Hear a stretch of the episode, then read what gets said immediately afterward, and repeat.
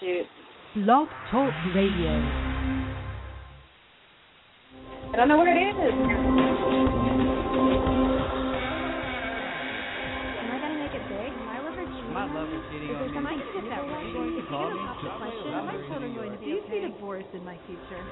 You're listening to The Secret of Everything with Dr. Kimberly McGeorge.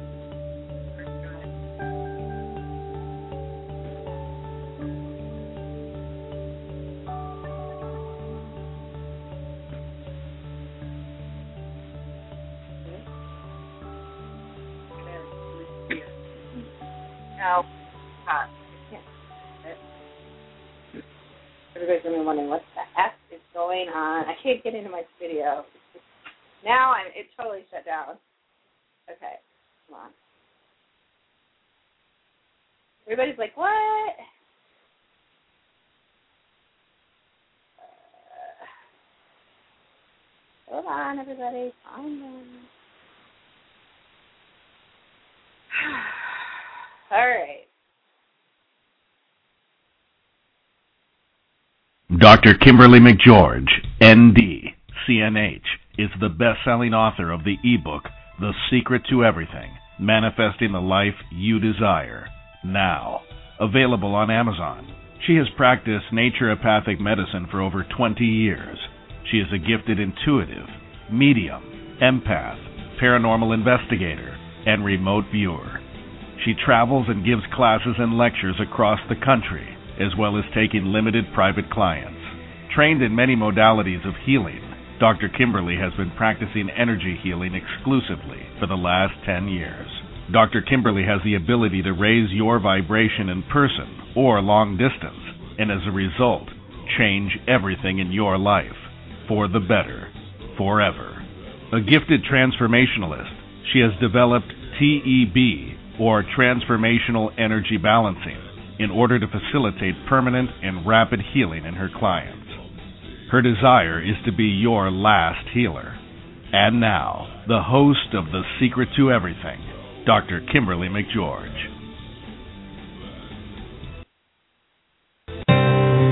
The views expressed on The Secret to Everything are not necessarily those of the host, the co-host, or our guest.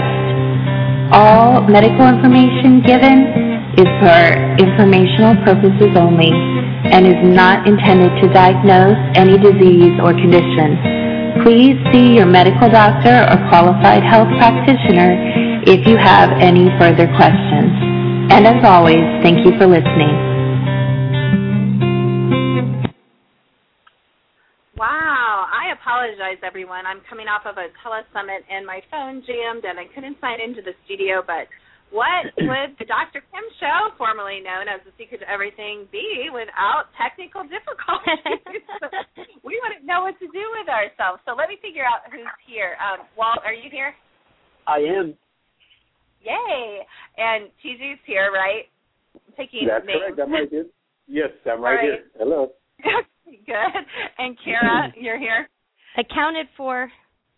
All right, so check. So welcome to our show. I'm very excited. We actually have some amazing guests. We have Mr. Greg Friedman. We'll get to him in a minute. And we have Sondra Sneed, and we'll tell you all about them. But um, first of all, Walt, if you'd like to give our announcements, we'll get into the show. I sure would love to do that.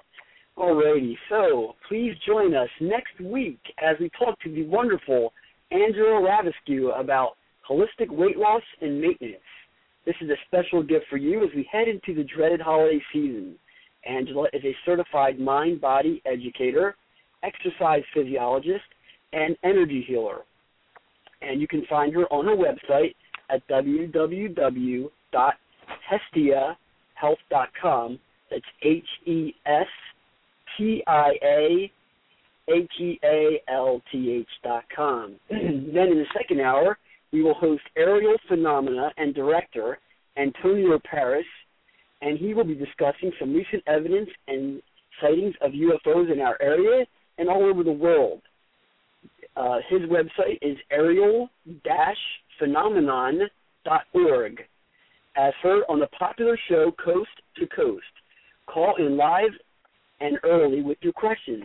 On October 11th, at 1 p.m. Eastern Standard Time, the amazing and talented Dr. Kim will be featured on www.fromheartache-to-joy.com, speaking about a hot topic, conscious relationships. Then, on October 17th, on the Dr. Kim Show, Marie Laratonda, psychic healer, will be our guest, taking our taking your calls and performing free readings and healings. Check out her website at www.marielaratonda.com. That's M A R I E L A R A T O N D A. Then I guess right after that, following on the same same night, on October 17th, Dr. Kim will be featured on the Sheila Gale Show on the Puja Radio Network at 9 p.m. Eastern Standard Time. For more information on how to listen to this show, you can find her link on www.secrettoeverything.com.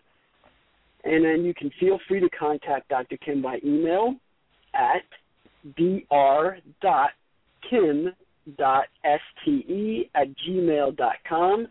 Visit her website at www.secrettoeverything.com. And we have Kara's website at www.strangedaysindeed.com. And if you have any questions on the paranormal activity, check out my website at www.spirits.org. And if you have any questions about the show, you can also email me at walt at gotspirits.org. And if you'd like to follow us on Twitter for Dr. Kim, you can follow her at Serene Wellness. For me, at Ghost Hunter Walt. For TG, at intuitive underscore PS. And you have Kareem at King Cashflow. That's K I N G K A S H F L O. Um, and who is now following me back. Thanks, Kareem. And last but not certainly least, we have the lovely Kara at Coast, number two Coast, Kara. Okay, guys, back to you, to Dr. Kim Show. Uh, thank you so much, Walt. There's a lot of great stuff coming up. I really tried to make October a fun month where we get more into the paranormal and um, investigate some of that stuff. So I do hope you guys will tune in. And thank you for listening tonight. As I said, um, Kara's going to introduce our amazing guests. Do you guys have anything you'd like to announce going on in your lives? Oh, Kara, I'd like you to tell everyone what the upcoming dates for your radio show and who your guests will be really quick before we introduce Greg.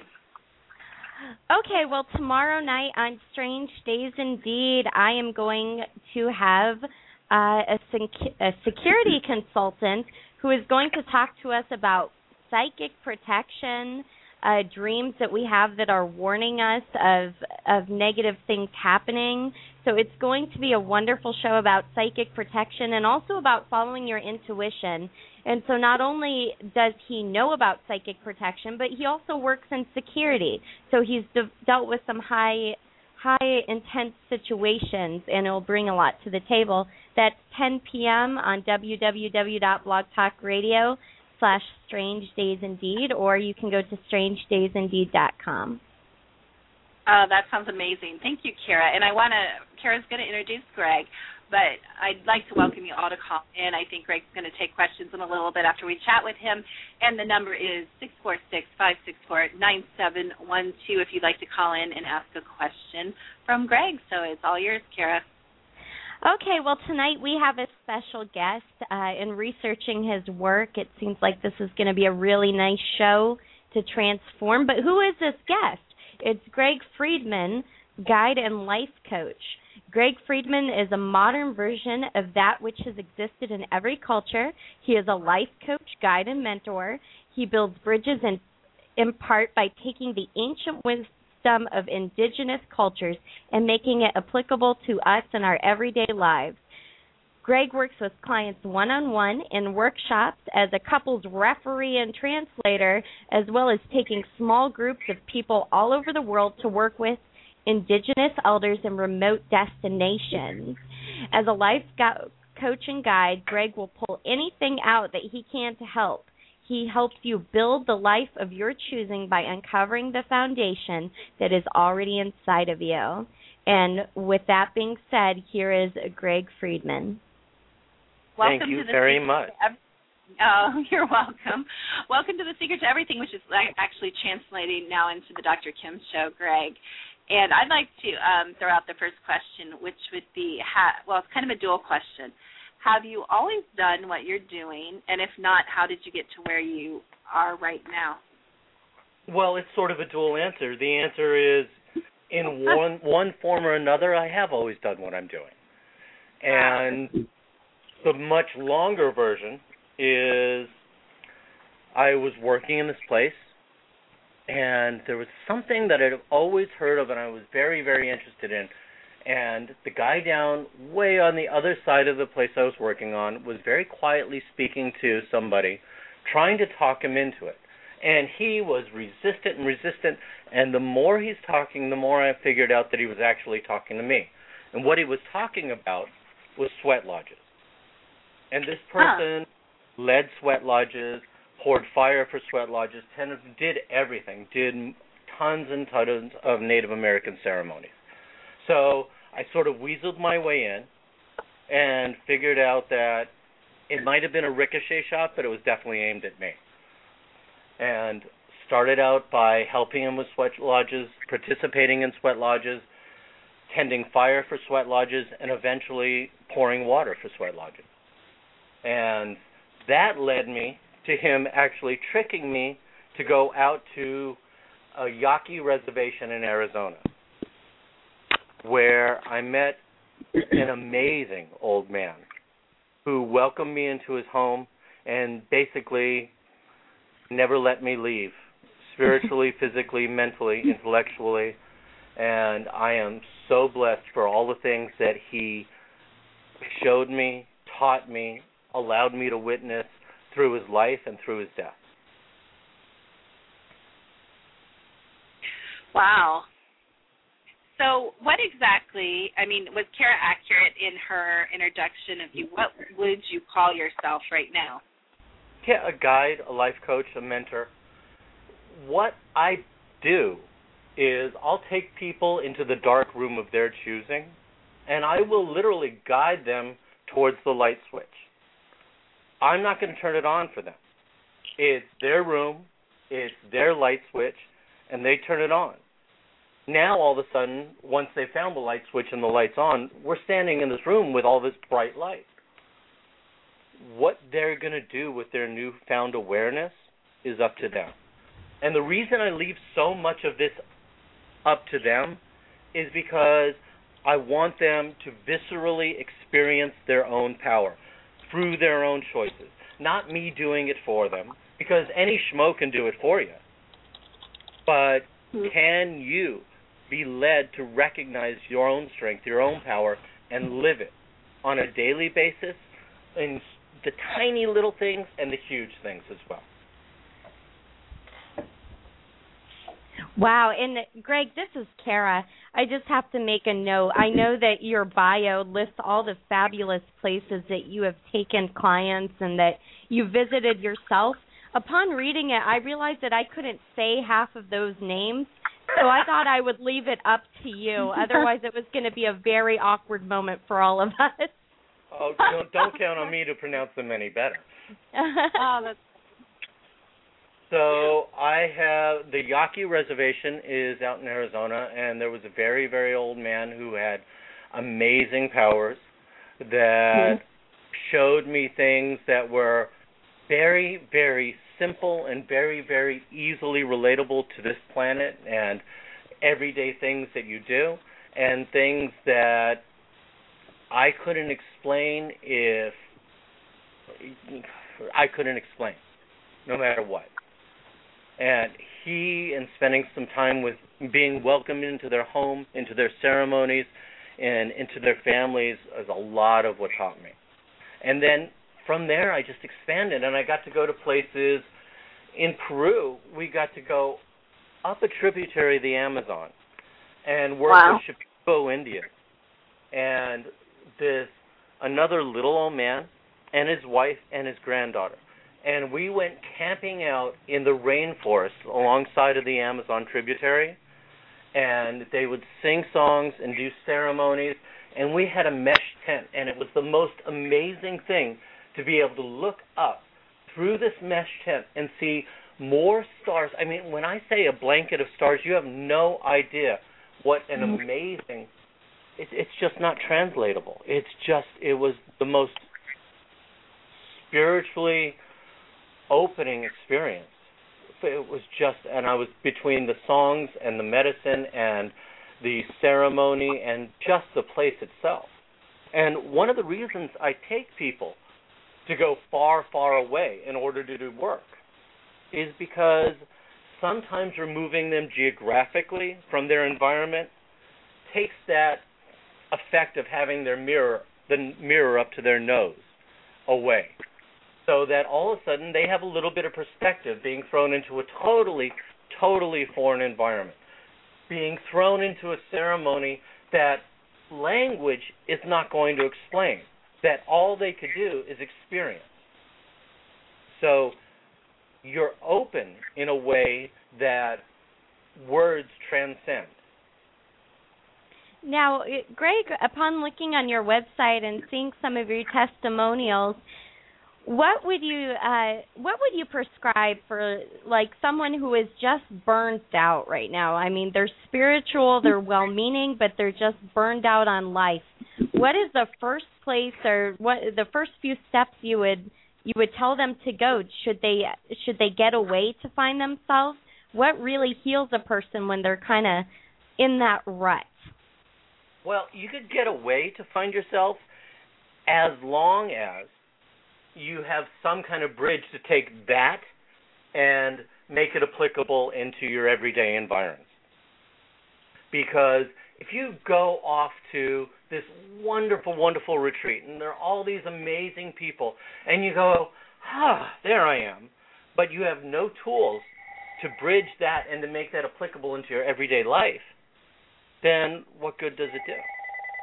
Really, I would say that you're running into burnout more because of this programming that says, I have to do this, I should do this, I must do this.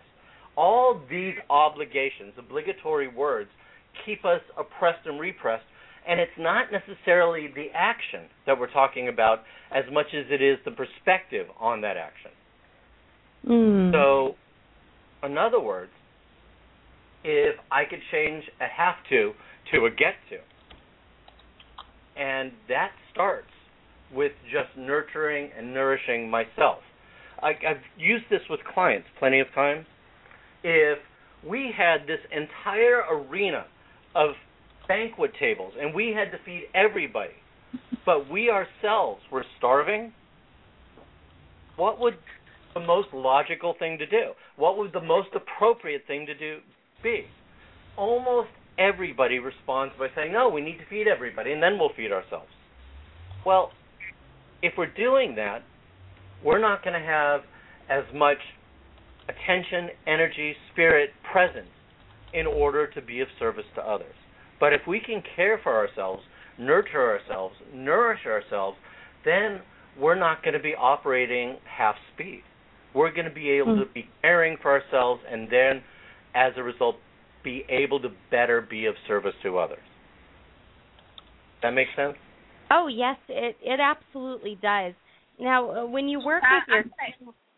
Tara, I'm sorry. Before you ask another question, I don't know. Um, we have a couple calls. I'm going to go ahead and grab them um, and see if they would like to ask a question, if that's okay. Um, you cannot hog our guest, Greg. Tara, I'm sorry. we're both fighting over you, so why don't we bring in our listeners? um, all right, area code five six two. Do you have a question or a comment for Greg? Hello. Me? Hello. Do you have a Yes, question you. or a comment? But am I still on the line? Yes. Yes, you are. I oh, can hear you. Greg, you. it's Diane. Oh my gosh. I Oh, I was listening. I was listening. I thought I hung up and I was just listening. No, I love it. It sounds great. Oh You're my on god, the I radio, just got back Diane. from Texas taking care of my mom. I'm fried. I'm going to Michigan in about a week. But Do you have anything that you'd like to ask or will share with everybody else? uh Do you want know to tell what? a little bit I bit think about you're yours? Right. I think you're right. You got to take care of yourself first, and then you can help other people. I think you're absolutely right about that. Do you And- want to tell them a little bit about your experience, Diane? Not really. Okay, fair enough. it was kind of bad. Oh. Is it better now? oh, much better. No, everything's good, Greg. Oh my gosh, I can't believe I'm on the line. I'm like five six two. Really? oh no. Greg, you're the best. I'm so glad I got to hear this, and um, oh, we'll have to talk soon. Yeah. Right, Diane. Do you want me to? I'll just put you back on hold and um, you um, ponder Greg's um, words of wisdom here. So I'll put you back on hold. But thank you for calling in and listening. I'll just put you back Oh, on you're hold. well. You know what? I'm not even sure what station you're on. I'm listening on the phone. Oh, well, we're on Blog Talk Radio, so it's kind of like Oh. an internet radio. It's not really. Oh, like, well, okay. I'm sorry. Go on, go on. Uh, put me on hold. On hold, Diane. Thanks. Thank you.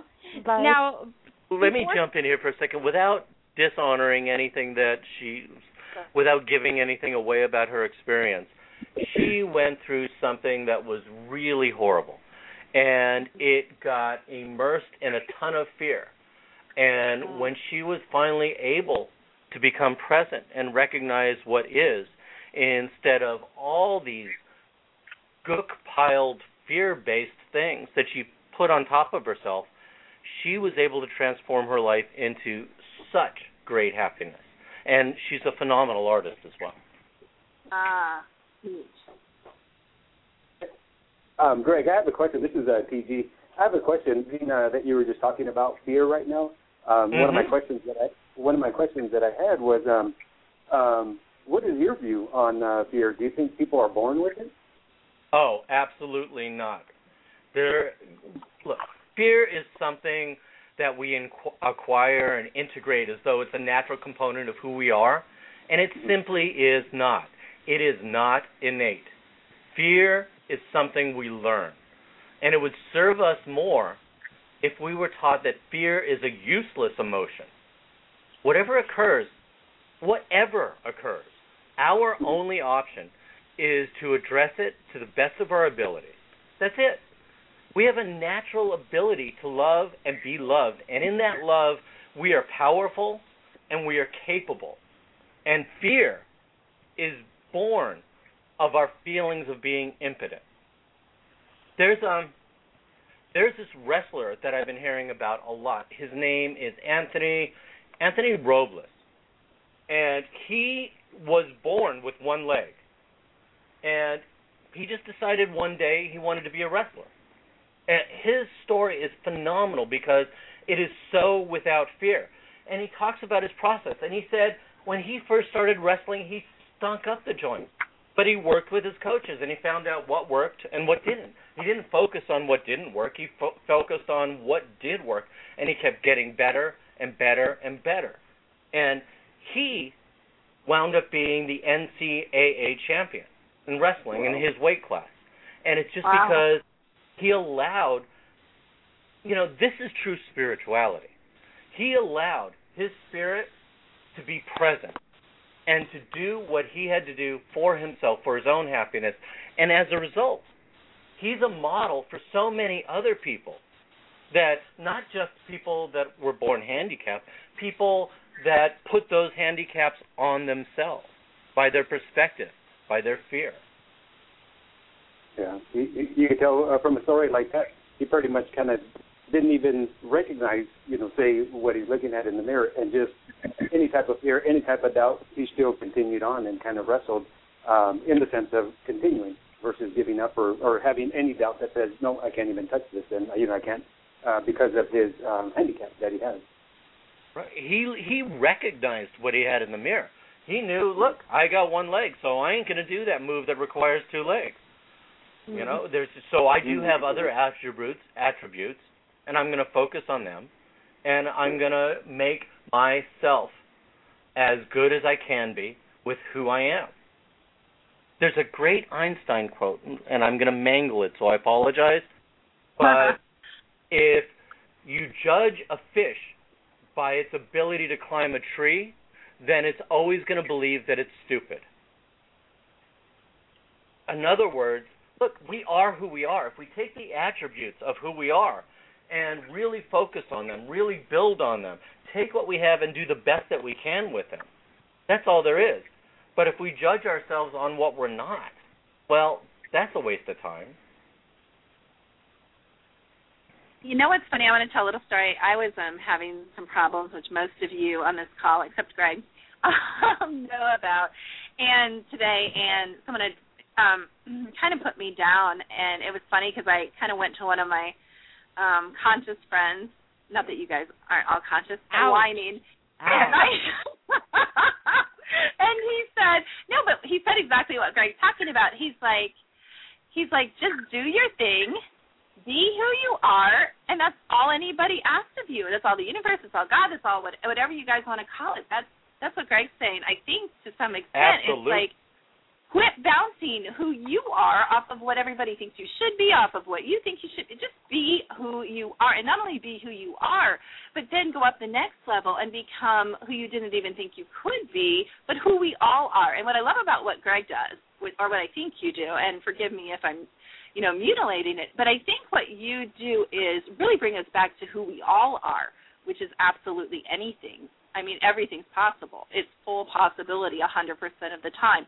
And you somehow, I don't exactly know how you work, but you somehow, you know, bring us face to face with our true greatness that is in each one of us. I feel like that's what you do. Well, I you know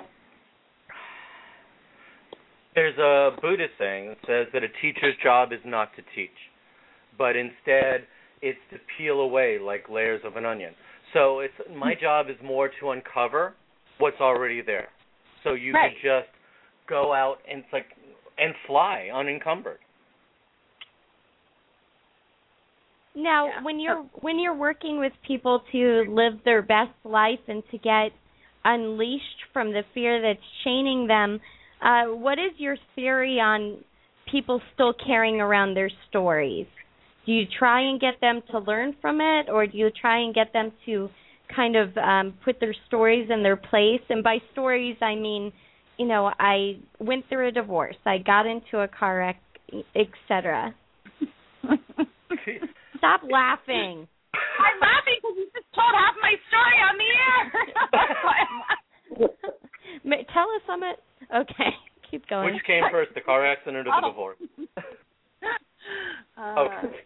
No, no, your story. You're you only are defined by your stories if you allow yourself to carry them around like identities instead of understanding that they're experiences. It's not important what brought you to this place. It's important what you're going to do with what brought you to this place in this place. Does that need more clarification? No, it, absolutely it doesn't. Walt, did you have a question? Yeah, I have a, I have a couple questions. Um, I, I'm really excited about the, the the role of that you play as a spiritual guide and, and mentor and life coach. And could you tell us where the light bulb in your life first went off that said, "Hey, I really need to expand this message and and get it out to the universe and tell other people what I know." And and like, can you tell us about like the first person that came to you and maybe how that happened and when it really clicked for you? Well, as I said, I've been truly, truly blessed by having a lot of really amazing indigenous people, a lot of amazing people teach me and take me under their wing and really, when it was appropriate, shove me out of the nest as well. So I'm working with one of the elders, and he said, So, how's it going? Good. So, when are you going to start doing this for a living? What are you talking about? Um, this is your calling. Well, yeah. So when are you going to start doing it? What do you mean? And I fought him and I resisted and at the same time that I was fighting and I was resisting, I knew he was right. It was that thing that I was just going, all right, now I just have to jump out of the nest and I have to learn that I'm either going to fly or I'm going to fall and it's okay either way. But I was pushed and then I was pushed again because I was working with a lot of people one on one. And I went back to that same teacher. He said, So how's it going? Great. Really? And so how many people you were working with? Really? One at a time? Really? So how many people are you touching? Well, there's that one person, and then there's anybody else that they affect. Well, yeah. So schmuck, get out there and reach more people. You have something to say, and in saying that, you're going to teach them, and you're going to teach yourself. And this is who you are. So go be who you are. Uh, yeah, I really love that story, and, and it's just like that. You know everybody has, I guess that path that you have, but in a different path. You know, they're a different teacher, and you're that teacher for other people. Um, are you also are you Native American by any chance, or? No, I am half Italian and half Russian. Not okay, no so, Native American in me, but I am I am again truly blessed to be part welcomed in as part of the Yaqui family. And I've worked with other tribes as well. I've worked with Akanabe and I've worked with Lakota. Hmm. Is there is there any difference between the two, or are they similar? Oh, huge differences. It would be like trying to bunch all Europeans together. Okay. Oh. So everybody has their own expressions and their own way of reaching spirit, talking to spirit, interacting with spirit, and interacting on an everyday level. And one because because there's one perspective that's dramatically different or slightly different than the other doesn't make one right and the other one wrong. It's integrating all of them. And that that doesn't just go along with indigenous tribes, it goes along with Catholicism, Judaism, Buddhism, Taoism, everything. It's that the more I can integrate and learn from, and the more I can make applicable to my own happiness and my own work. Hmm. That's that's That's great. really- That's great. great. Wait a minute. I think we might have another caller. I want to get our callers in. Um, hope I did. Uh oh. What? Okay, well, well, now you can Yes. talk. Greg dropped off the line. Oh, what, so, what well, happened? now- Greg, Greg dropped off. yeah, so now you can talk about how profound you are. Well, one of the things, well, one of the things that Greg said, and and I think it, I think it's something for for me and maybe others to to look at is that you're always going to get a difference of opinion when you're learning something from somebody who, you know, you ex- admire and and mentor yourself, or someone that you're, you know, that you look up to, and and it's not that one's right or one's wrong. You just have to accept that there's two different uh, views and then use the one that best fits for your own personality. Right. And I, I really like that. I, I, he was actually coaching me as as he was telling me, so I really love hearing that. Hi, I'm back. Aw. I got cut off somehow. Okay, energy, Greg. You know that energy. Okay. Uh, area code so, eight one yeah, going along with what you're talking about, I tr- I do my best not to talk about things in terms of right, wrong, good, bad, but more in terms of light and shadow. And even in light and shadow, most want to put the label of good on light and the sha- and shadow bad. Well, Mhm. to me, that's not accurate. Shadow is energy. Energy is energy.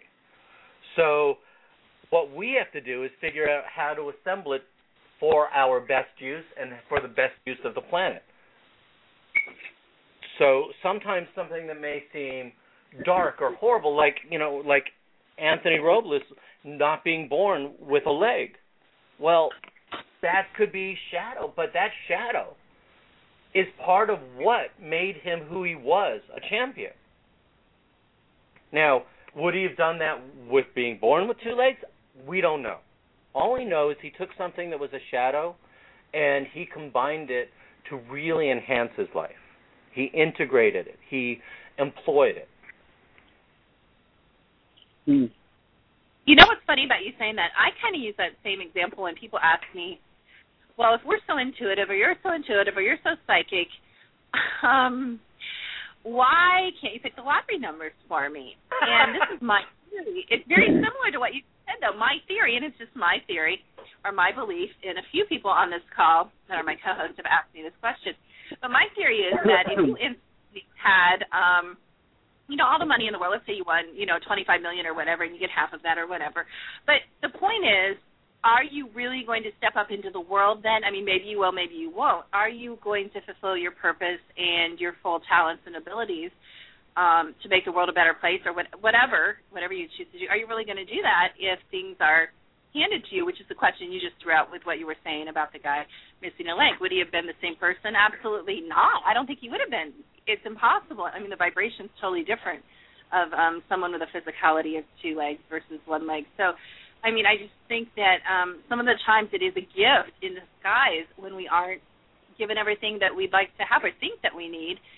It's actually, um, like you said, in the shadow that we can find blessings. Right. I agree with that entirely. And I think the reason it's disguised is because we've been programmed to say bad is shadow. You know, wrong is wrong.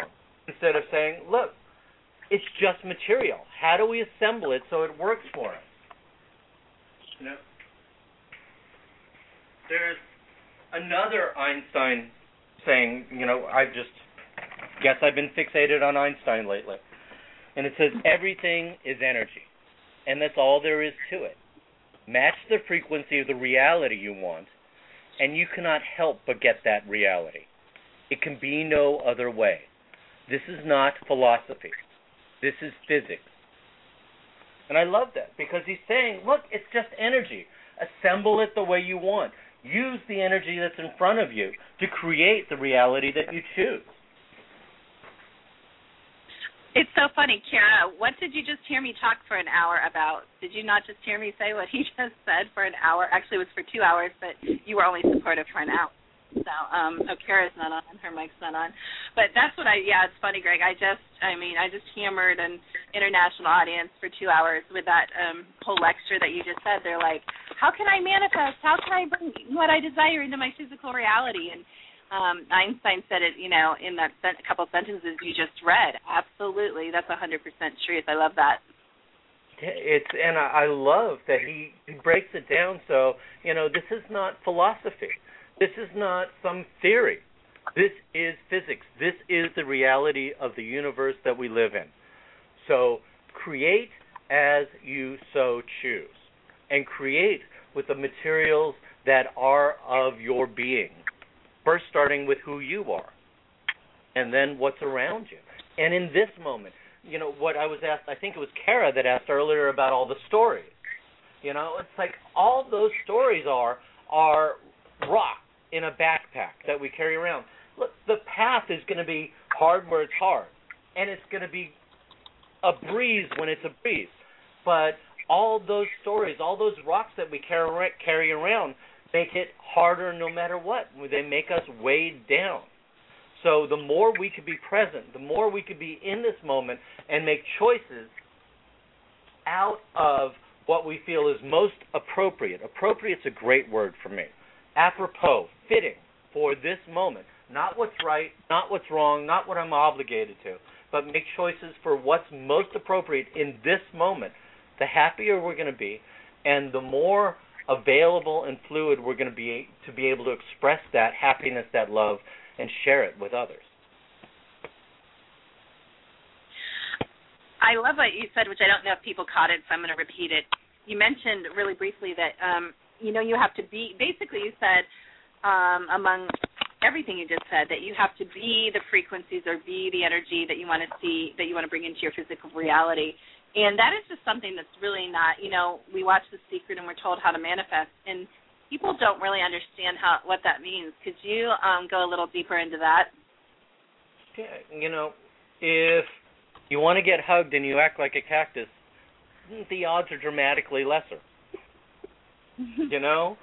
If we want to draw love into our lives we have to act from a loving place to ourselves and those around us. Not in a people pleasing place. Not in, if I just give this much, then I'm going to get this back. I'm doing this because this is who I am. This is what I want in my life for myself. And this is what I want to draw into my life from my environment. Was that responsive? Uh huh. Perfect. Now, um, Greg, would you consider your spiritual path more eclectic? Do you subscribe to a particular doctrine, or um, have you just kind of traveled the world and found what fit into your soul? I would say the latter. It's I've really, really gone and explored the world as we know it, and I've gone deep within myself, and I've gone into different spiritual realms and done my best to figure out what works for me. And some days I am great and right on track and really present and very attuned to that. And other days I'm bumping into walls because mm. that's how I'm going to learn sometimes too. Yeah, I, I absolutely understand that. Um, well, guys, it's uh, it's a lot of information, but it's so enlightening, isn't it? Uh, They've all left. no, go ahead, Greg. No, that's okay. Just said you all left left us. No, funny. It's it's a little over um well in TG's head, but Karen, I get it. Thanks a lot. well, so all right, if it's a little bit too esoteric, a little bit too philosophical, let's do something to make this more down to earth. So, is there something that one of you guys are working on right now? Is there a question that's going on for you personally right now that you went, yeah, let's talk about this. How do you oh. deal with this? I okay. I'm just gonna volunteer here unless somebody wants to out volunteer me. I, I I could I could go. I just have to think I can go first. Okay. Um, one of the things that that that's kind of coming to me in in my life is is sort of the life coaching, spiritual coaching aspect of um, helping people uh, with with changing the energy in their life. And do you think that that is is a, in your opinion, is is a path that I should be taking? Well, it's not mine to tell you what you should or shouldn't be doing. So instead, let me ask you a question. Why would you want to change their energy? Um, well, because they're surrounding themselves around negative things, negative energies, negative, um, whether it's a relationship or it's a job or it's something else. It, it, it always comes back to changing that to a more positive frequency. Okay. And then they so come back then to, you have to ask yourself, why are they choosing those kind of things for themselves? What well, there's got to be some kind of cookie in it for them because if there wasn't, they wouldn't keep going back to that place. They're trying to resolve something. They're trying to, in quotation marks, fix something or work through something that keeps drawing them to this lousy job or this icky relationship. So it's not that I want to change that. It's that all right, you're drawn here for something. Let's go get it so we could go and or maybe let's go figure out a better way to get it. Either mm. way, it's not about the difficulty. It's not so much as an obstacle that they're running into. It's an opportunity. So it's an opportunity that they keep providing for themselves by hitting in the wall somehow. Well, all right, you're going into that wall. What are you going there for? Because there's mm-hmm. something here for you, or at least you're under the perception that there is.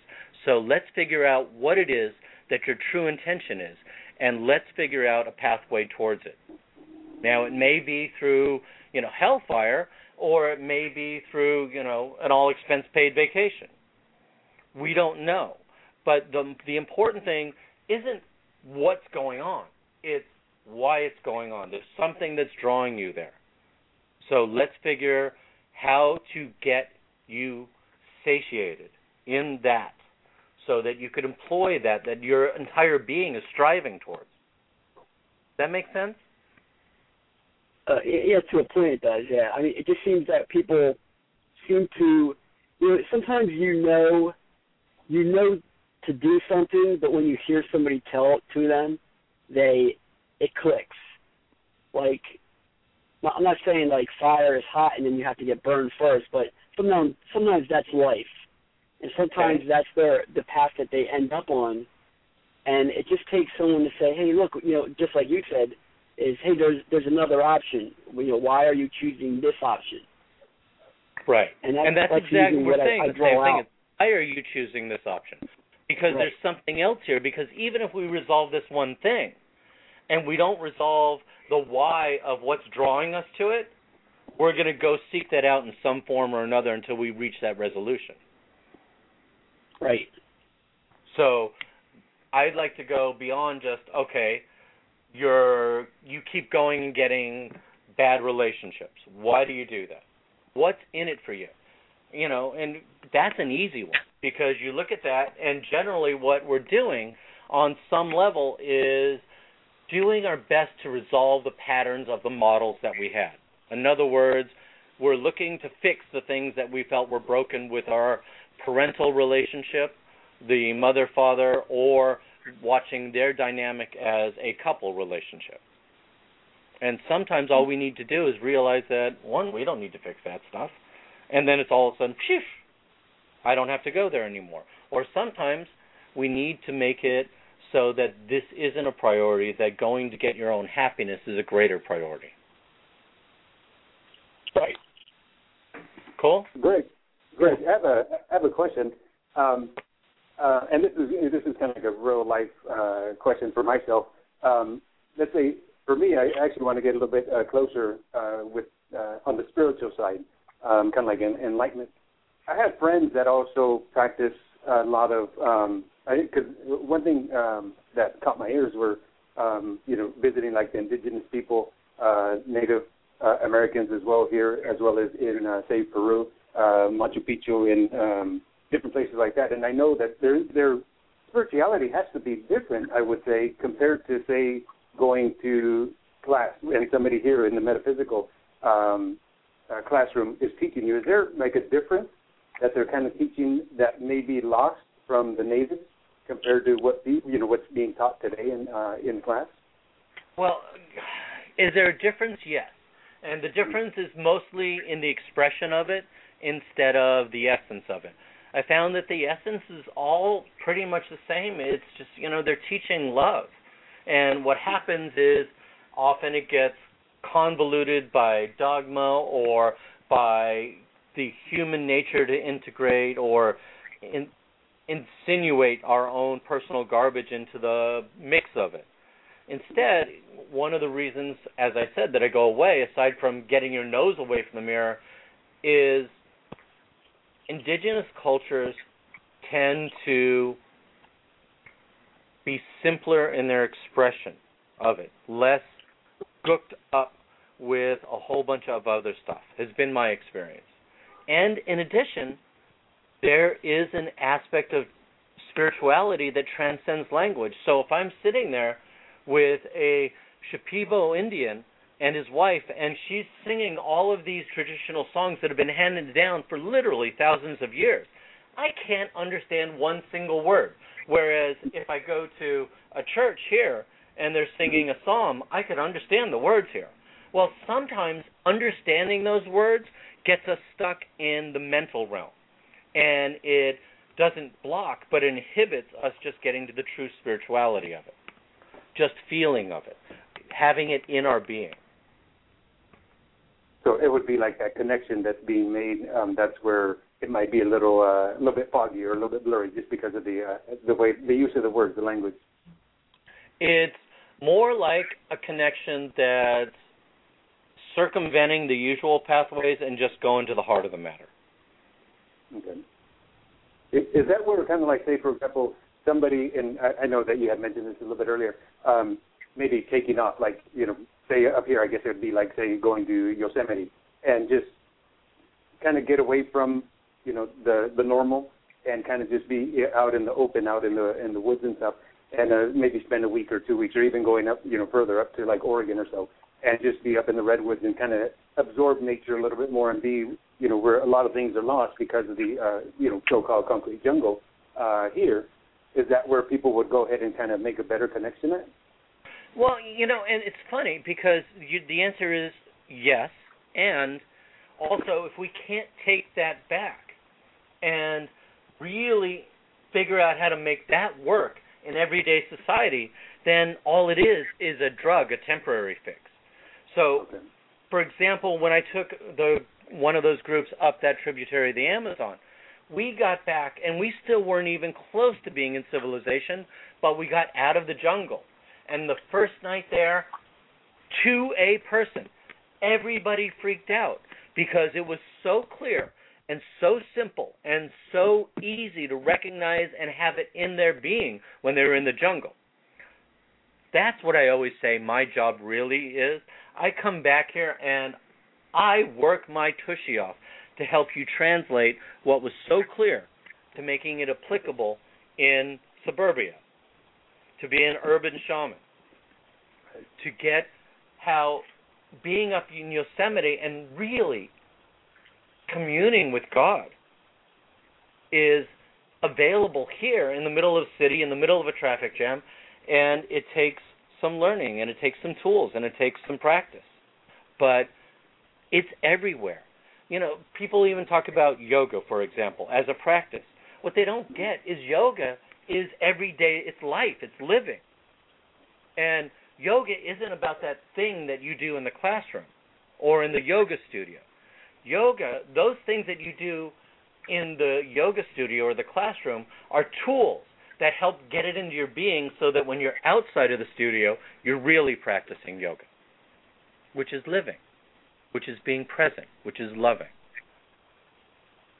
Well, while you were learning in these jungles and and with different tribes and stuff, did you ever have a fear that maybe uh, your your your life was in jeopardy?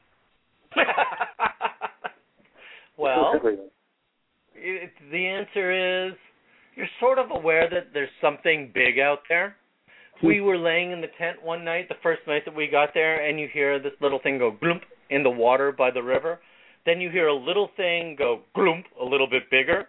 Then you hear this really big splash, and you go, I really hope it doesn't get any bigger than that because I don't know what the heck it is, and it's pitch dark out there. But it's just, but and the truth is, you wake up the next day, and everything's fine and you just figure out that okay, guess what? There's stuff that's big out there. Now what am I going to do? Right. I mean, I, my my question more was like with the tribal the tribal people. Did you have a fear that maybe you weren't as welcome as you thought you were? Oh God, no, no. They they have always. I have I bust my tushy to make sure that the people that I hire as the guides, the intermediaries, are amazing people.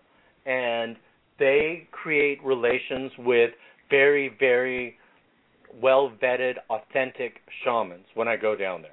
So when I'm working with those people, those people understand that we come down with an intention to learn, to grow, to participate. And they recognize that and appreciate that in us and we recognize them and appreciate them for all that they have to offer and it's an exchange and it's an exchange through honor and appreciation mm-hmm. so That's no great. not not once did i ever feel like you know a little bit threatened on, on any level that's good good to know yeah it's amazing the trips are absolutely phenomenal all over the world you get to see things that are you've never experienced, taste tastes that you've never experienced. I mean, just I mean, literally taste. There was one morning there was an array of fruit that I, that was laid out on a table. I did not recognize one, and every single one was this explosion of this completely unfamiliar yet oh so good experience. It was you know it was just tactile and wonderful and that's how that's a more visceral explanation of what happens mentally, spiritually, and physically overall through those journeys. There's this explosion of all these different fruits that I've never had a chance to take a bite of.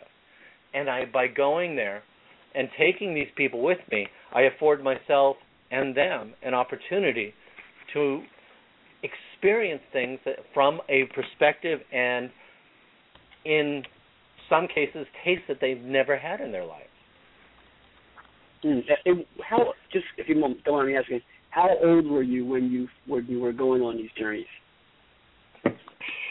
I've been doing the journeys with taking other people for almost 10 years now. Um, when I started going from a little kid. Oh wow. That's cool. Well, Yeah. Greg, what if someone wanted to go on a trip with you or wanted you to work with them? How would that happen? The easiest way to get a hold of me is gregfriedman.com. That's G R E G F R I E D M A N dot com. gregfriedman.com. And take a look at the website. Feel free always to ask me in any and every question that you may want to ask me. I'm completely open. And I cannot begin to tell you how much I appreciate the opportunity that you've all afforded me. And this has just been a blast to allow me to share my thoughts and to hear what you guys had. So thank you. Oh, we've had Um, that's so much fun. You know what? And I I just look wanted to mention. Oh, No, no, you go, go ahead. ahead. Really, never. No, I just said I just loved what you said about the tactile um, benefits. I think we get so numbed out in, um, like you said. I like that you take people out of this environment because often when you're popped down into an entirely new place, it's almost like your senses reawaken. And I love that you afford people that opportunity and all of your senses. I mean, including you your physical senses. So I think it's wonderful what you're doing. And um, thank you for being Greg and showing up as Greg, and, and that's amazing. And you're a great role model for all of us. So um, if you could give your website one more time, and you're welcome to come back anytime and chat with us. So thank you so much. I cannot begin to tell you how I appreciate all of it. My website again is gregfriedman.com, G R E G F R I E D M A N dot com. And thank you. Have a lovely afternoon. Well, you have Thank a you, Greg. beautiful night. Bye bye. Take Thank care. Greg. Thank you so much. I'm trying to find which phone is Greg. Well, um, we have a wonderful and amazing guest. Yes, I'm talking about you, Sondra. So we'll bring her on in a little bit. Um, lots in store. So if you'd like to call in, um, a lot of people are going to want to talk to Sondra. So go ahead and give us a call at six four six five six four nine seven one two, and we will put you into the call lineup. And thank you for everybody that's listening. I think you're going to be fascinated. Sondra brings a little bit different skill set, um, something a little, little different to the table, but equally enlightening as Greg and equally beneficial to your life. I'm going to go ahead and um, mute all of us and take a breath. I just came off of two hours of radio into two hours of radio, so I need this just as much as some of you might. I know. Um, I'm going to go ahead and play um, our light meditation, and then we will bring on our next guest.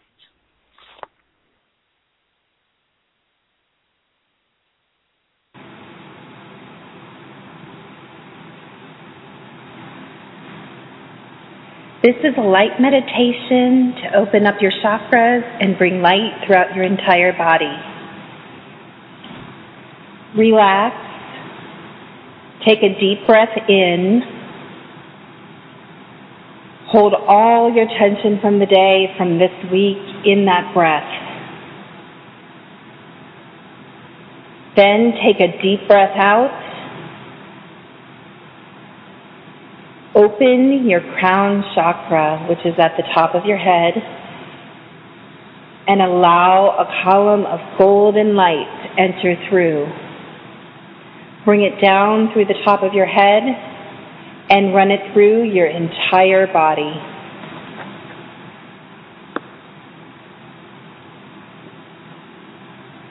Relax into the light as the light slowly ripples through you. Visualize each successive ripple of light running continuously from head to toe and carrying all your tension away.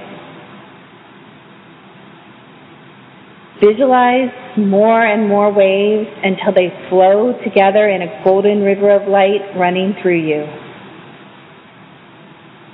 Imagine that river expanding beyond your body to fill the room. Expand beyond the room to fill your space. Expand beyond your space to fill your town. expand beyond your town to fill your province or your state. Expand beyond your state or province to fill your country. Expand beyond your country to fill the world. Expand that beautiful golden river of light beyond your world to fill your universe. Expand beyond the universe into the infinite. Take a deep breath in. Take a deep breath out.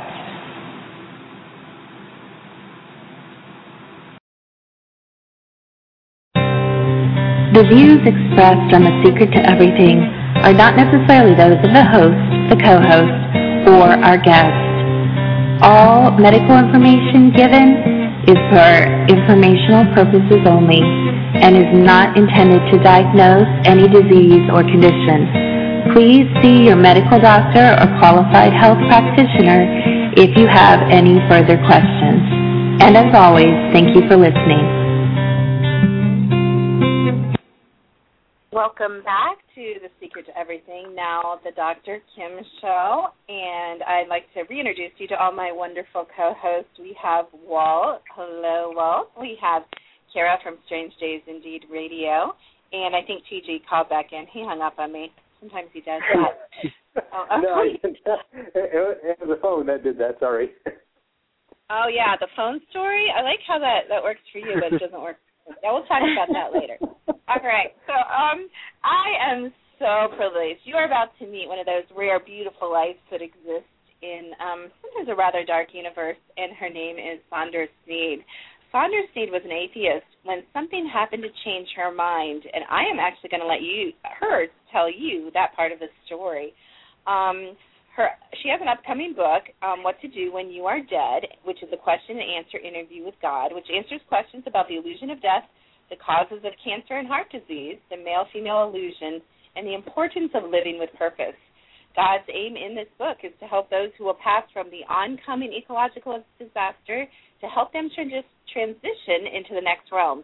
If their souls are trapped on the earth, there will be no one left to help them cross into spirit. Tonight, we have the privilege of hearing Sondra talking about the mythological story she says God gave her during a two hour non-stop dictation in 2004. Currently available for the Kindle, Relief to See Her Arrive, the missing symbol of the Adam and the Eve, tells the story of the first humans the way it was told for thousands of years, through oral tradition, long before it was written down, and edited by government officials in biblical times. The remnants of the original story that's left in the book of Genesis has been completely warped and its symbols stripped of their original meaning.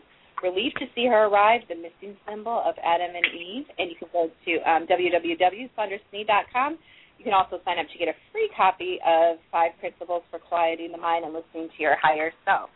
So, without further me rambling, I would like to welcome Sondra. Hello, Sondra. Hello. Hi. Wow, oh, this is so exciting. Well, I'm so grateful you agreed to be on, and I'm absolutely thrilled. Um, it's going to be an exciting hour. And let me just mention really quick if you would like to call in, we're going to talk about Sondra's book and, and have some discussion around that. And if you'd like to call and contribute or ask a question, you may call 646 564 9712, or you could also type a question if you like in the chat room. So, first of all, Sondra, my first question would be could you tell people what is it exactly that you're doing and how did you get to this point that you're doing it? Well, uh, in 2004, I um, I was writing in my journal or about to write in my journal, and my pen just got away with me, and it said um, "unemployed?" question mark is my assertion you are employed by me, and um, as you mentioned earlier, I was an atheist at the time, but for some reason I knew immediately God was talking to me, and that moment sparked a, a nearly a full year in solitude with God, and I filled about ten note, spiral notebooks in dialogue with God, and um, totally reprogrammed my my mind and um, my way of life, and um, and then I'm just going to fast forward in the story uh, to over the past couple of years, um, and this was about seven years ago, but it's taken about that long for me to have the courage um, to go public with the information because you know when you're given a gift, it's it's really unfair to keep it a secret, especially when the content of that gift is so life altering. Um, so when I sat down to write a book for uh, the rest of the world, that's when I found out, um, and so will my readers find out that um, I was born to do this. This was why I came to Earth, and I only woke up to my purpose uh, at the age of 39.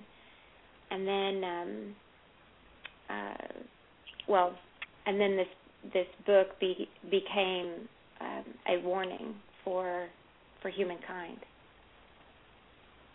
Now, Sondra, my this is Cara. My question for you is coming from the atheist background and also we'll go into your career which has been very scientific based and I believe still is scientific based. Um, how was it was it easy for you to begin accepting this or was it very life altering to suddenly see that message?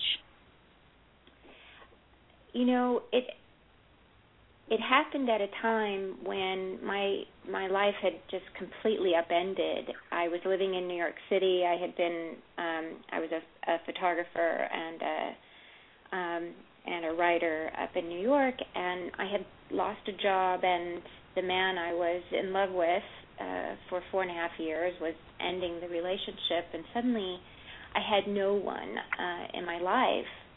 It I was confronted with with um, no distraction. And in that time of isolation, it was very, very, very cold January. So there was really no reason to even leave the house. Um, it was so cold, and so to become so confronted with so much loss that all is le- all that's left is you, is the is the bare you, and then I found that in that bareness was a great being that had been there all along and had been just waiting for this moment in my life to occur in order to make contact with me. And so when something that big when you confront something that big, it's it's easy to believe. What's not easy is telling everybody else about it. That's the hard part. It's easy to believe in isolation. You know? Oh yeah, oh yeah, we can totally testify to that. yeah, absolutely. I, Sondra, I don't yeah. want to get fight over talk you, Cara. I don't want to get too far into. I think people, um, well, like your gift will become apparent. I'd really kind of like to dig into um, your book, if if you would tell us a little bit about that and um, the relief to see her by the missing symbol of the Adam and Eve. I'm really interested. That was obviously something okay. very important. If yeah. you took two hours I think you said nonstop dictation. Could you tell us how that yes. came about? Yes, and and this um, this is a very short book. Um, it's a I would say more like a booklet uh, because it's just the story of Adam and Eve, and it did come to me. Um, God gave me this one evening when I was out sitting under the walnut tree in the backyard, and um, the story started and it just didn't stop, and what it what it is is a is a story about um well, I should say that once I once I wrote it I had to start doing some research, some background and I and um it's it tells the story of Adam and Eve in a way that uh we just have not been brought up to know. The story of Adam and Eve it, it, do you want me to get into that into what the story is about or Oh what, yes. Okay, okay. So, um, so what we find out in this story, it starts out he was alone. He had forgotten the being that dwelled within him. And this the story is about Adam had been placed on the earth to be kind of a, God's artificial intelligence. Just as we would build a computer, Adam was this human computer placed on the earth to take an accounting of all of the life that was uh, that was erupting from the core of creation onto the surface of the earth, and um, it was it was becoming so prolific that it was difficult for the the essence of creation to keep track, and so that's why Adam, an androgynous being, by the way, at the time, um, was placed on the earth. But then Adam realized at a certain point that he was alone. He, there was no one else like him on on the earth, and he felt um, in his aloneness this incredible fear, and it made his heart race in such a way that um, you know the the heart is the window of the world to God. We God can only see the world through our heart, and when we are in a state of fear, when Adam was in this state of fear, it, the heart raced and sent worry throughout, and Adam could no longer hear God. Um, so I'm going to kind of go fast forward a little bit in the story. This is when God decided that it was not good for Adam to be alone, and so we get to um, to the secret about the rib, why Eve was then created from Adam's rib, and um, should I give that away? Should I tell that secret? If you um, want to. You think, Cara? what do you think, Cara? I'm totally hijacking your show, Dr. Kim. It's just that, you know, in talking with Sondra off air, I've developed such a kinship towards her, and I believe you have as well. So I'm just getting like a little excited. And I also read her book. I read her book today on this. So you make Oh. the call, Dr. Kimberly, but No, I don't think we should tell Sondra because I think they should buy your. Okay, and it's only a dollar on on uh, for the Kindle. Uh, and if you don't have a Kindle, you can always download the app for your um, personal computer. For any personal computer, there's a Kindle app, and it's uh, not very long, but it it really it reveals that secret as to why um, Eve was created from Adam's rib. It also t- tells the story of why Eve was created at all, and um, uh, and what her purpose is. It's it's so fantastic. I mean, Cara, you read that, so wouldn't it have been amazing? What what kind of world would we have had if that had been the story of Eve rather than her having been the deceiver and and caused the downfall of man? Yeah, Cara. I mean, think about what kind of world it would have been if Eve, Eve, Eve's purpose had been in our collective unconscious as a as a Mhm. culture, as a society, that she had a purpose and a and a meaning. She was not deceived by the devil because the this serpent in the garden was a messenger, God's messenger. And did you know that that um, the Jews don't believe that that the serpent in the garden is the devil? That's not in their mythology. oh wow. But Well, the- well, what do they believe then? Um, I I think he was an angel, but I'm I'm not I I I don't know for sure. I'll have to go Mhm. back and study that again. But but God tells me that the that the serpent represents singularity. It's the over and under principle. If you can picture this this snake moving back and forth in undulating pattern, that is magnitude at, and and, uh, and somebody has a hot rod in the background. Um, The joys of Um, living in an apartment complex. That's my Yeah. studio. So yeah. Um, the uh, but the over and under principle is the uh, positive and negative of uh, the polarities. So um, what's so fascinating with the with the serpent or the uh, the snake also is in the garden. Its job is to to eat the pests, to destroy the pestilence um, in the garden, so that uh, the Adam and Eve, the Adam and the Eve uh, could eat freely. Otherwise, the pest would have would get all of the the fruits. And there's a lot of symbolism in that of um, eliminating pestilence in the garden, the garden of the mind. Um, but another symbol that I think would help listeners to um, to reimagine the story of Adam and Eve is that um, the word Adam is from Adama, which means earth, and Eve is the Hebrew word for life or living. So together, they are the living earth. Um, and they they are also made from the earth. I still have a lot of, of studying, and I am doing a lot of studying in what God means by this, but the constructal law of physics is helping me with that. And if you go to my website, I, I do have a video that talks a little bit about the constructal law of physics and um, and how that plays in the role.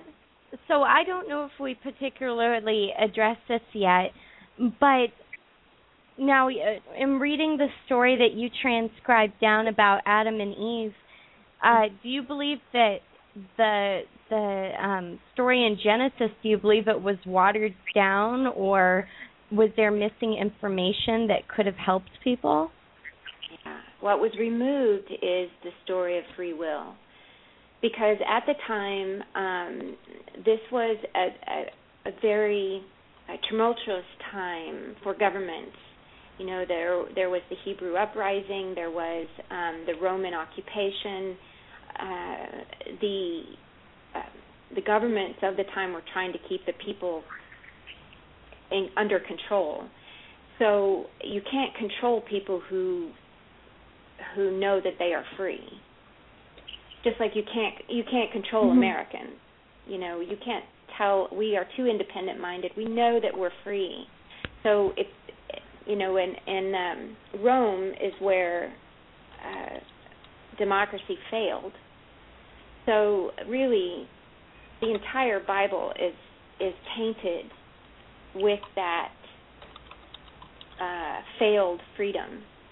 So free will, then the story of free will comes from when uh, Adam and Eve didn't um, didn't follow God's law or rule there. Um, the reason this is an important event in the history of humanity is that we, at that moment, became free will beings um, and no longer automatons for God, but that we became co creators at that point. You cannot create anything new just following the rules.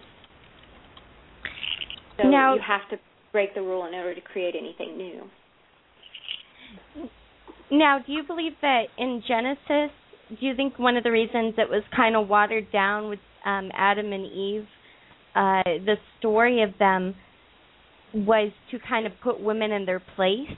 Because when I read your book, I think it illuminates so much more about the divine feminine, uh, which you God scribed uh, down in in this story, and it just illuminates her in such a different way as opposed to just being um kind of the the individual in the church that gets a lot of blame right yeah she becomes a fully um purposeful creation that um i i almost got the image of if evolution began with male, the next stage of evolution is female.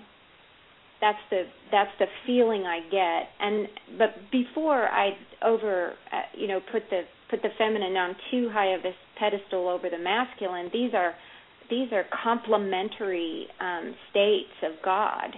Uh, the only reason there's a male female at all is for uh, re- uh, reproduction or to to create more of them you know, so that there are more humans, there has to be a male and a female, and the, but the two of them together is God. Um, and in my in my book, What to Do When You're Dead, God actually talks about um, the male female in a, in a much more fascinating way uh, in their complementary nature. And if you think of the feminine as life giving, because the woman, uh, um, of the womb is the symbol of that life-giving essence of God, um, then the the masculine is the everlasting life. If if you think of of men's manner, a man, the manner of men, um, they they believe they will live forever, that they must live forever, and so everything they do tends to be around this this need or urge to live forever. So they represent or symbolize everlasting everlasting life. And if you put the two together, then it represents God's everlasting life giving. Mm-hmm. So so there is there's really no male female in spirit form, only in body form, so that we can create more than one of us.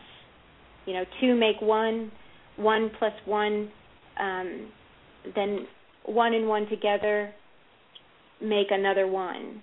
One and one together make another one. Each each aspect of this is comes still from the singularity, the single one that is God. And so when and and so Abraham was right. Yeah, it is it is one God, and in stripping from the from the mind of of culture at that time, this polytheism, they were getting rid of the multiple gods. One ideology was replacing another. So um, the uh, the feminine was very strong in polytheism and paganism. You know, fertility goddess was a very important um, life-giving symbol of that time. So, stripping the the power of the feminine uh, from the story of the one God was a way of also stripping uh, away the the pagan the way that the pagans worship. So, um, but but there's also another powerful story in there, um, and this is something I would have been fascinated to talk to Greg about. Is um, if he's familiar with the cosmic serpent um, and the um, uh, Jeremy Nar- Narby going into well i don't i don't want to get into that that's a whole nother mm. discussion i don't want to i don't want to take that but but there are such there is such a connection to um the the cosmic serpent or the the serpent in the garden um to uh, to stories that have come from the Amazon and from from tribal cultures all over the world. There's so much more that's missing from the Adam and Eve story than just um, the free the free will and Eve story, but also the story of of the, the serpent. Well, Sondra, I know that you're just starting to step out into your full power and into the public after kind of, um, you know, writing your book and doing some other things. So I'd really like our listeners and our guests to get to know you. Would you mind if we switch topics a little bit, and would you mind giving us a taste of your work a little bit and um, showing us? I know you don't normally do radio, but my experience yeah. on the phone with you, you actually do it very well, despite what you Thank think. You. So I wondered if um, we have a volunteer from one of our co-hosts, Mr. Um, TG, has actually volunteered to be a guinea pig, and then maybe we can get mm. some people called because I think you're so lovely that um, everyone's going to want a tiny little piece of you before we hang up. So if you wouldn't mind, if um, TG, are you there? Yeah, I'm right here. I'm listening. So, okay. do we have permission? Do you still agree to be our studio yes. guinea pig? yes, I do agree. because Kira, Kira and I actually got a chance to work with Sondra. So, Sondra, you can go ahead and work with TG, um, however you feel comfortable. Well, let me just let me just start off by saying saying what I'm doing. I don't call it channeling because channeling it's impossible to channel God. It would force you to bl- blow up. You can't channel God. Um, but what I'm doing is, um, I, guess you could call it allowing. And um, in our brain is the ability to interpret vibration. Just as our eardrum sends the vibration to our brain, our brain then interprets that vibration as sound and articulates that sound um, to to distinguish between voices and music and all kinds of other um, very articulate nuances of sound. My brain, um, I've I have unlocked the ability to allow my brain to interpret the vibration that God is giving me, and receiving this me- in receiving this message, um, TG, I'll be able to um, uh, to tell you uh, word for word what God is telling you. So essentially, you'll be able to talk to God through me. Okay. So let's so let's get started. So what God wants to tell you is that there's nothing to worry about when it comes to spirituality. Spirituality is something so sinister to some people. They think that it has to do with their way of being right or wrong, their way of living in the world, their way of interpreting what they hear in the world. But actually, spirituality has to do with the heart. The heart is the only place you need focus on in order to heighten your awareness of God, heighten your awareness of others, and most importantly, heighten your awareness of yourself. The heart that you are is also the intense and beautiful vibration that you bring into the world. When you vibrate into the world, people sense you. When they sense you, they know you. When you know them the way they know you, you become this interpreted being. Do you understand what God means by interpreted being? Uh, not really. If you could uh, maybe define that a little bit. Okay. Interpreted being means that people will misassociate you with something that is within them. So okay. they will focus on this part of them and then place that part of them over their image of you. So they never know you. When you see that happening, you need not do anything except allow them to be exactly what they are being. Just know that you don't have to be what they think you are. You don't have to be what they think you are. You don't have to be what the world thinks you are. You need only be what you are. And the best way to be that is open your heart.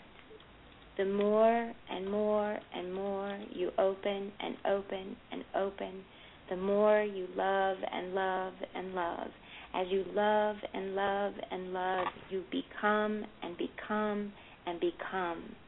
Every time you start to see this becoming broaden, broaden, broaden, as it becomes, as it becomes, as it becomes, your heart will define you. When your heart defines you, no one else need ever tell you what you are again. Wow. And um, Yeah. no, where you touched, where you touched on, yeah, that's uh, it's uh, very true. It's from that people have told me. Yeah, thank you you, having- so much, Mark. Yeah, you're welcome. Welcome. That was Do you have- absolutely is- beautiful. Is there any other questions you might have directly, TG? Uh, yes, actually, I do. I know that uh, you were mentioning how just pretty much like say, for me to be myself is that how I should pretty much be, you know, towards people, or is that only you know, I say people that are close to me, or just you know, people as I meet? People that you meet, especially, because these are the people that you are most vulnerable to. You tend to allow people to judge you, and then you play into that judgment. What you will learn how to do as you expand your heart is to create a boundary around you so that people cannot penetrate you, and you will establish that boundary each time more quickly. The stronger your heart is, the more your boundary will be in, impenetrable. When your boundaries are impenetrable, you will no longer have to define yourself by the way people see you. Does that make sense? Uh, I guess it does. No, it, it very it makes a lot of sense, uh, especially from you know just from experience, kind of like what I end up doing and how I act towards people. Yes. Mm, cool. Cool. If you would like to call in and have a mini reading with Sondra, um, you can go to six four six five six four nine seven one two. Sondra, you do offer readings through your website. Is that correct? I you are doing readings for people. I do. I, I love helping people. It's not something that I really advertise or that I'm necessarily going to pursue as a means of making a living or anything, but um, I love helping people and I love being the liaison between God and and everyone because God is contained within us and we are contained within God. There is no separation, as you know, as an enlightened being that you are. There is no separation between us and God. Um, so I'm really only keying into the um, the God that is connected to me, and that God is connected to the person I'm doing a reading um, for, and uh, and then that's how I'm able to know what particular message is um, most important to someone. Well, we we do have a question from the chat. Um, Gina said, and which, what information do you need to plug into someone? Do they need to be on the phone, Sondra? No, no. Okay. Um, I just Gina plug in, I just plug into God, and God plugs into them. yeah, I understand.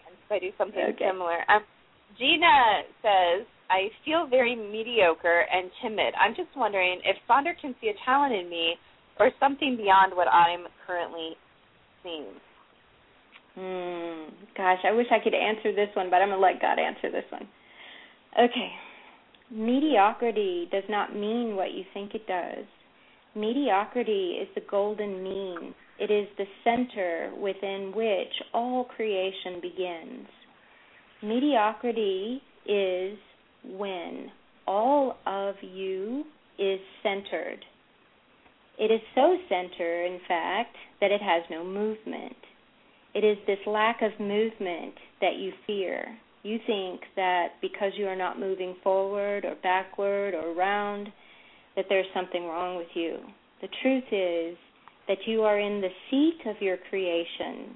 Now you need only look outward at opportunity. Opportunity is what you are missing.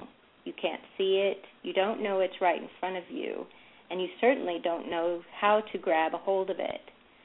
So, what I recommend you do is to first allow yourself that mediocrity. Look up the word and look it up in the etymology. Look up the history of the word and what it means. I think you'll find it is a fascinating word that is deeply spiritual and it transcends all spiritual histories of humanity in this golden center. Then, once you allow yourself mediocrity, then look out and through that window of what you think you are. Then, when you see that what you think you are isn't what you really are, opportunity will come staring at you so profoundly, you will wonder how you ever missed it in the first place. Wow you know this is um this is Sondra again, just me. but um I I came to God with that one night, uh, you know, just feeling so mediocre. I couldn't couldn't get any momentum on the book. I I um I didn't know what I was doing. I was spending way too much time in front of the television and then a great deal of uh guilt for that. And uh, I was just laying in bed and and I said, "God, you know, am I always going to be this mediocre? Is it is it always going to be like this? And that's when God gave me the same um, advice that Gina is her name. Is, um, yes, Gina. Gina. It, that's same advice that, and I looked up the word, and I wish I had my collegiate dictionary with me. Um, I looked up the word, but it, it, it it's a golden mean it's uh, the middle way. It's a very, very important spiritual place to be in. So that was a very uh, encouraging for me. Wow, that's wonderful. Um, I know Cara and I have gotten a reading, so I'm, I'm trying to stay out of this. Um, Walt, do you have anything you'd like to ask Sondra? Um, Yeah, I, I, as you're giving uh, TG a reading, I was I was kind of thinking to myself, what what question do I have? And I guess I guess my question is what where do you see uh, where where where do you see me heading in the next year or two? What is it that you feel you need to be heading toward? Um, I guess more in a in a uh, a business sense, or or a or a a life sense. Um, That but makes sense. but but God wants to know what is it that you feel you need to be heading toward. Wow. Turned Happiness. around that question. Happiness. Happiness. Uh, I, I think I think more of a, a fulfillment of of my of my self worth and what my you know where where I should be. That's right. That's what we wanted you to answer.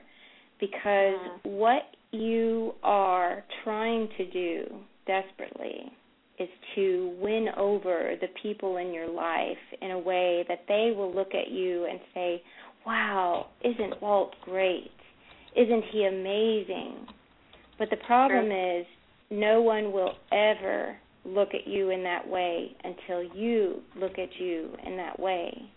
And then once that happens to you, you won't care how they look at you.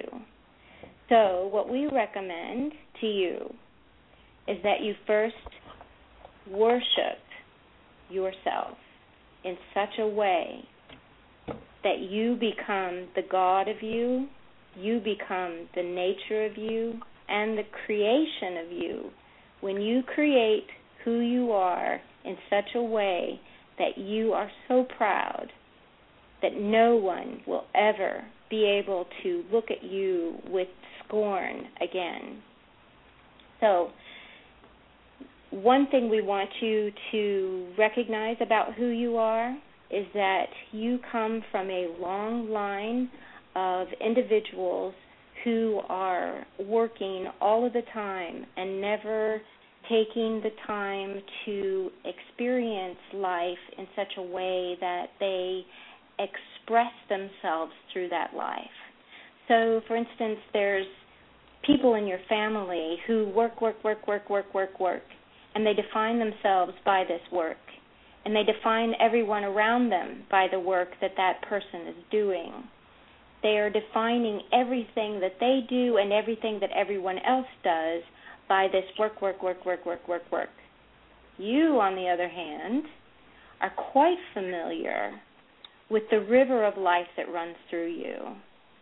It's real clear to you what this river means to the rest of the world. And when you start to let go of the edges of that river, when you start to float down that river, you will become the greatest being you ever imagined yourself to be. Does that make sense to you? Um, well, yeah, I mean it, it does it does make sense. Um, yeah, I guess it does make sense. I'm I'm I'm ingesting it all. You're rejecting it? No, But- ingesting it. Ingesting. Oh, ingesting, rejecting. Yeah. I I'm I suddenly taking it all in. it. I see. Sondra, that Well, was that- so crazy dead on. You have no Really? idea. That was I like don't have any idea. And on. Wow. Yeah, that was great. I loved it. That was great.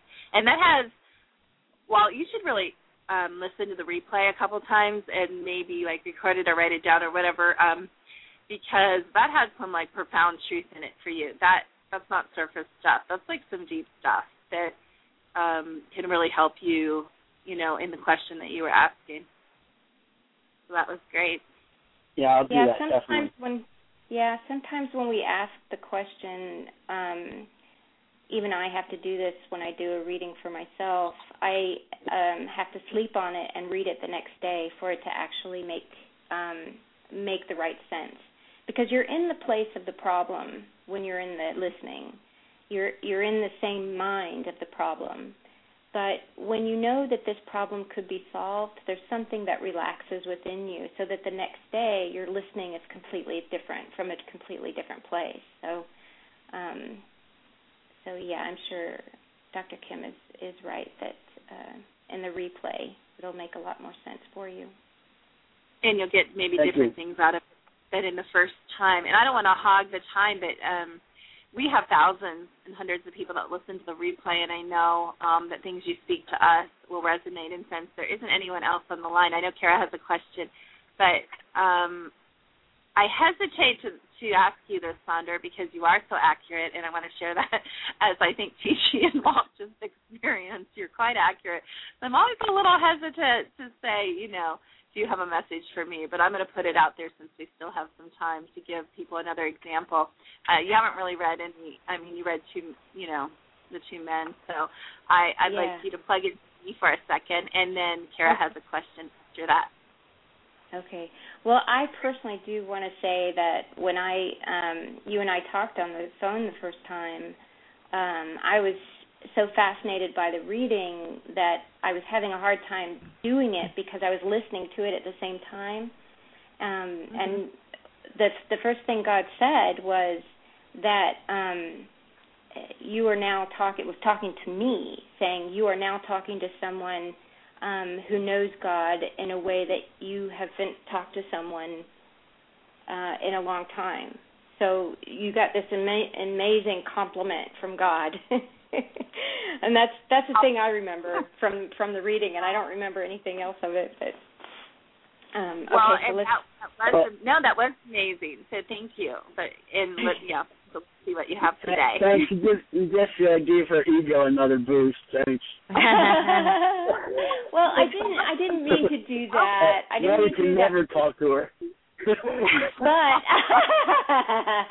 but I did hear you. I did. I was listening to the show with Adronis, Brad, and Adronis, and Uh-huh. which was a fascinating show, by the way. I was just I was glued to my radio on that. But um, uh, you had said something to the um, effect that you also hear um, a they. You hear plural and um and that's also what what uh, God is to me is plural and um and if you go to the book of Genesis uh it, God is in the plural also when um God says let us make let us make man in our own image True. so True. And I've asked God about that, and it's the um, uh, it's the many minds of God. There are billions of minds of billions and trillions and gazillion minds of God, um, but they just as there are you know trillions of, of cells within your body, but you unify that within this body that is you. And so too with the mind of God, it is uh, the many and the one.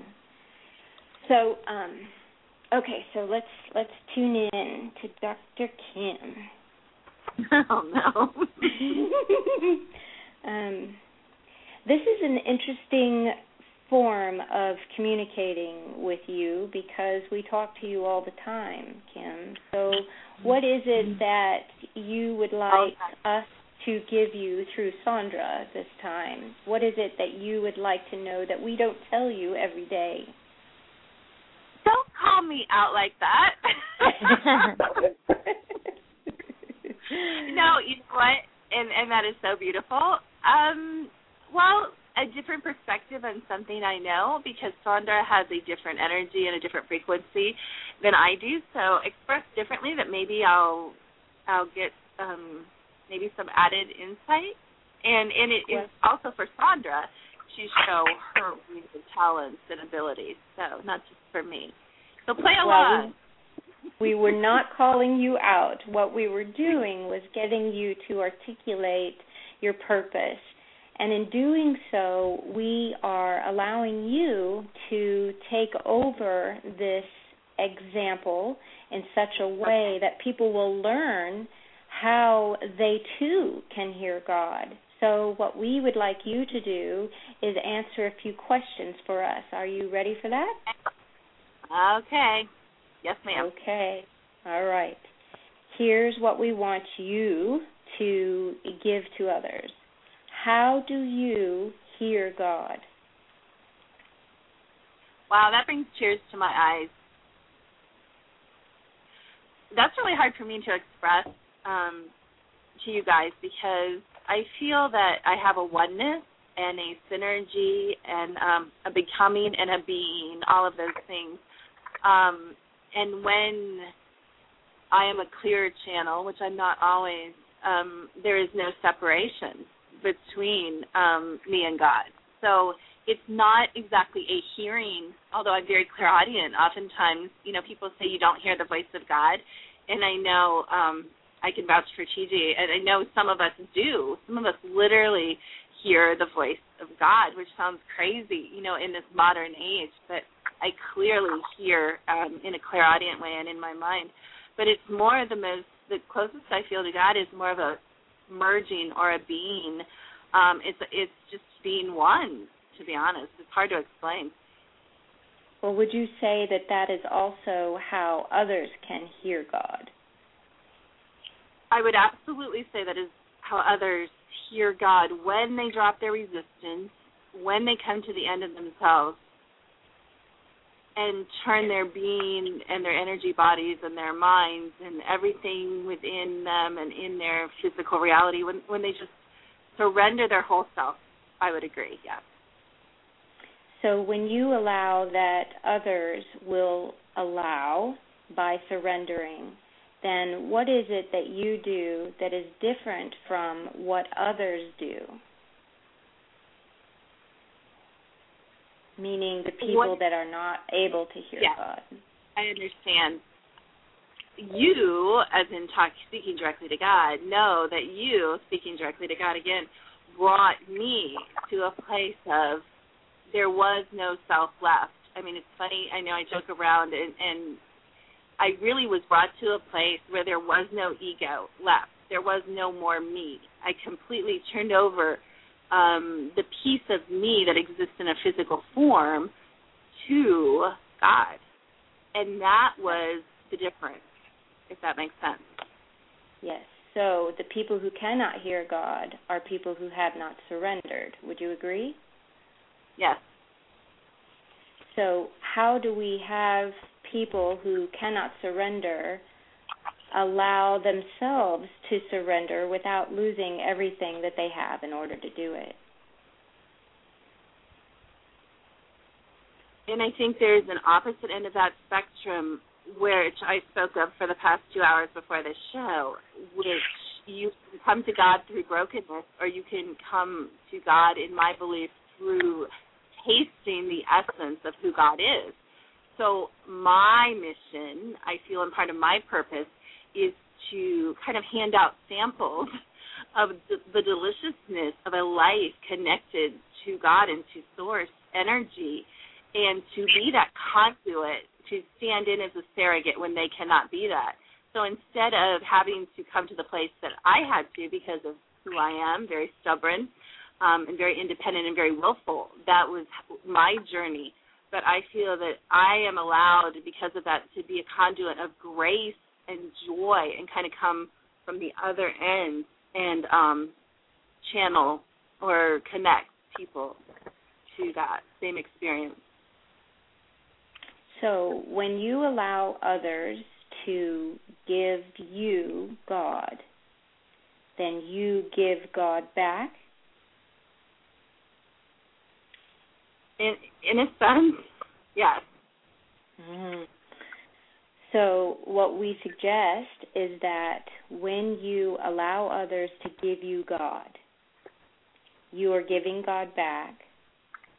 Then, when that happens, nothing you do in this world will be more important.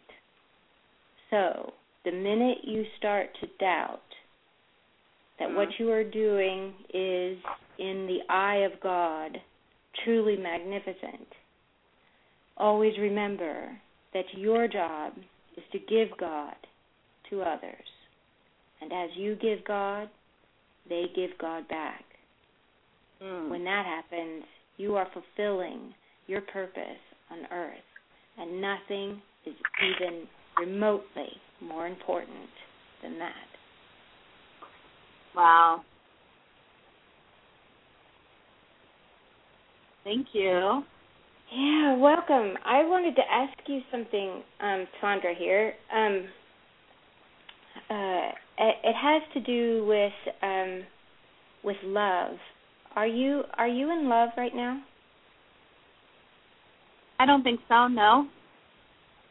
And I was wondering, is there um, is there something about being in love with another person that would make you feel more complete? Absolutely.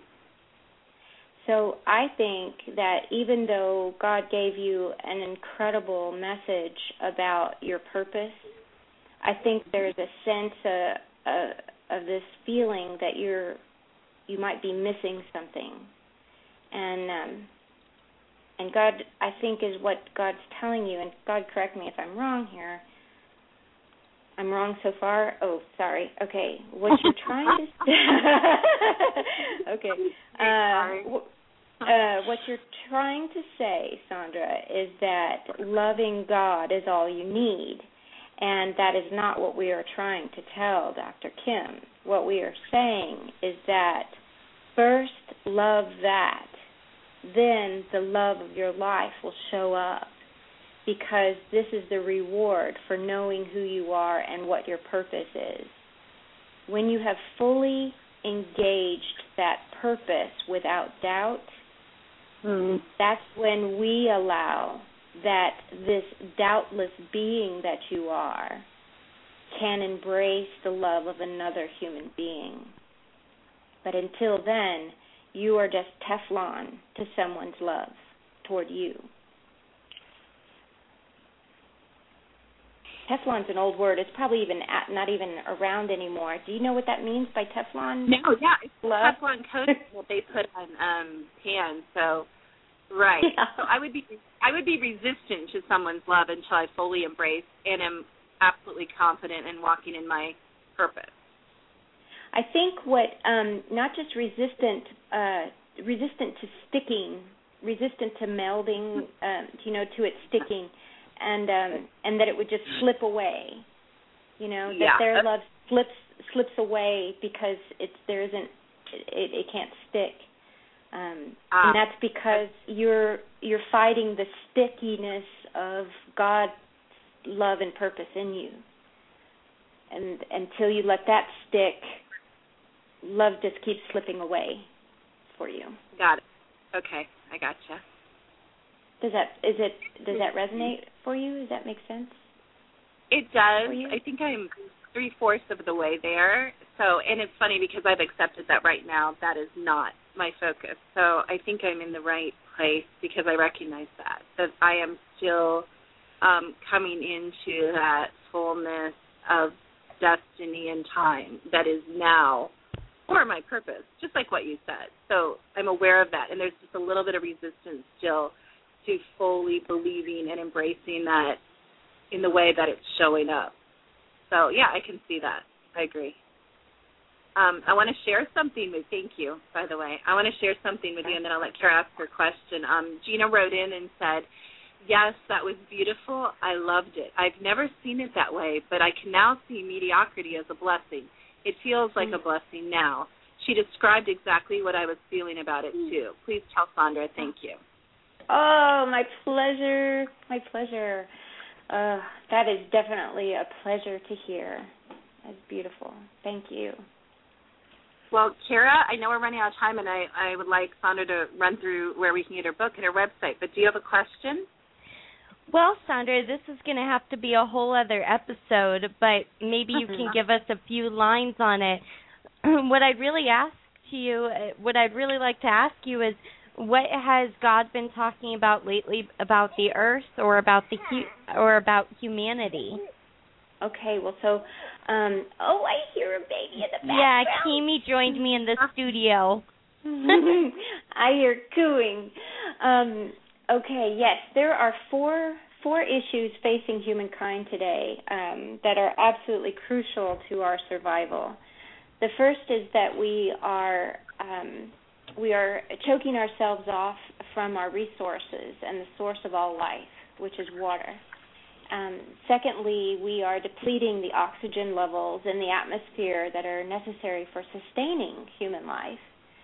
Third, we are making a big mistake to think that burning fossil fuels are what's heating up the planet. What's heating up the planet is that we are wiping out the biosphere. We are tearing down the trees and the green and everything um, that was created to bring oxygen into the air and the the cooling cycles and the water the water cycles.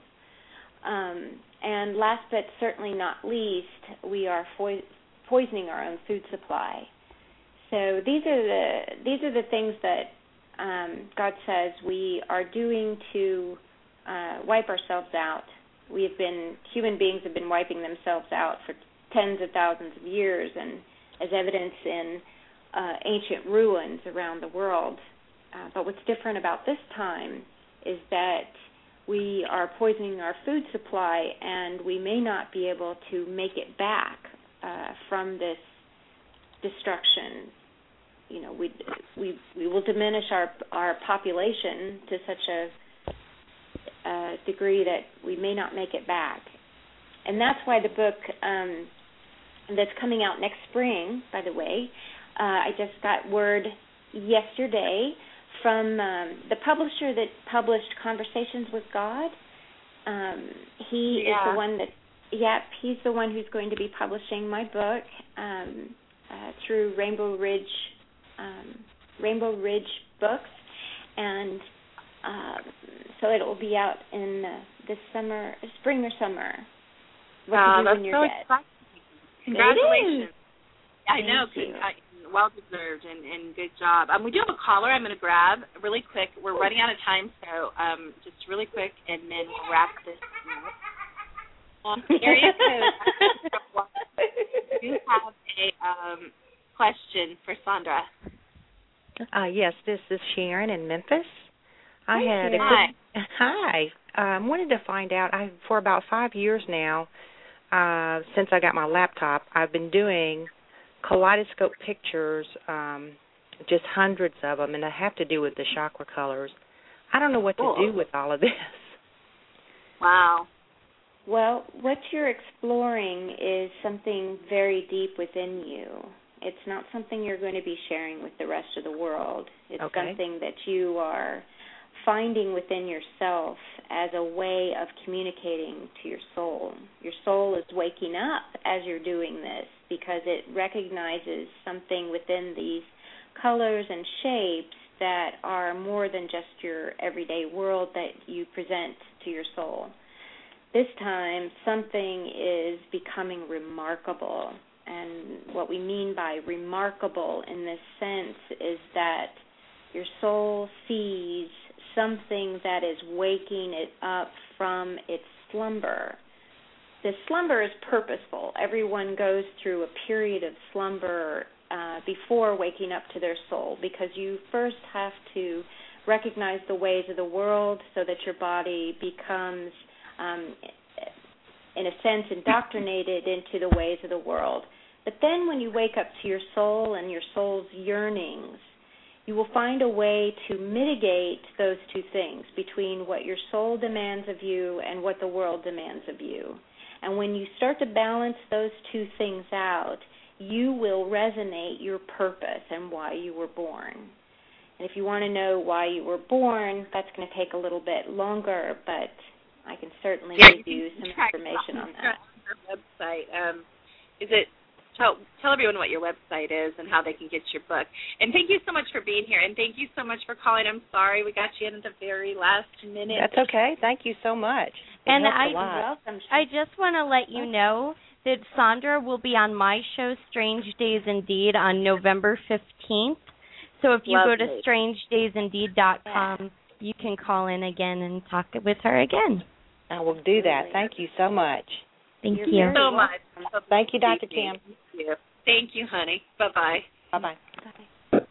Well, Sondra, you're going to have to come back. We're going to have to get some more buzz going, and you're going to have to play with us. So thank you so much for coming, and um, I hope more people have discovered you, and will discover you through the replay. And congratulations on your new book deal. And Thank you. You, I will talk soon. Well, you know, I just have to say thank you to you, Dr. Kim, because you know what? You're helping me step out of the closet, and with people like you holding my hand, um, it's it's a joy. So thank you so much for this opportunity. Uh, it's my pleasure. Like I said, we will talk soon, and have a good evening. Thank you so much, Sondra. Okay. Bye bye. Bye. Thank you. Thank you. We're right up against 16 seconds, so good night, everybody. Thank you all for being on. Thank you for being vulnerable and um, letting me use you all as an example. And although, as usual, got the end of that deal, so um, it was a wonderful show. and my pleasure to have you all on. And thank you to everyone listening. And have a good evening.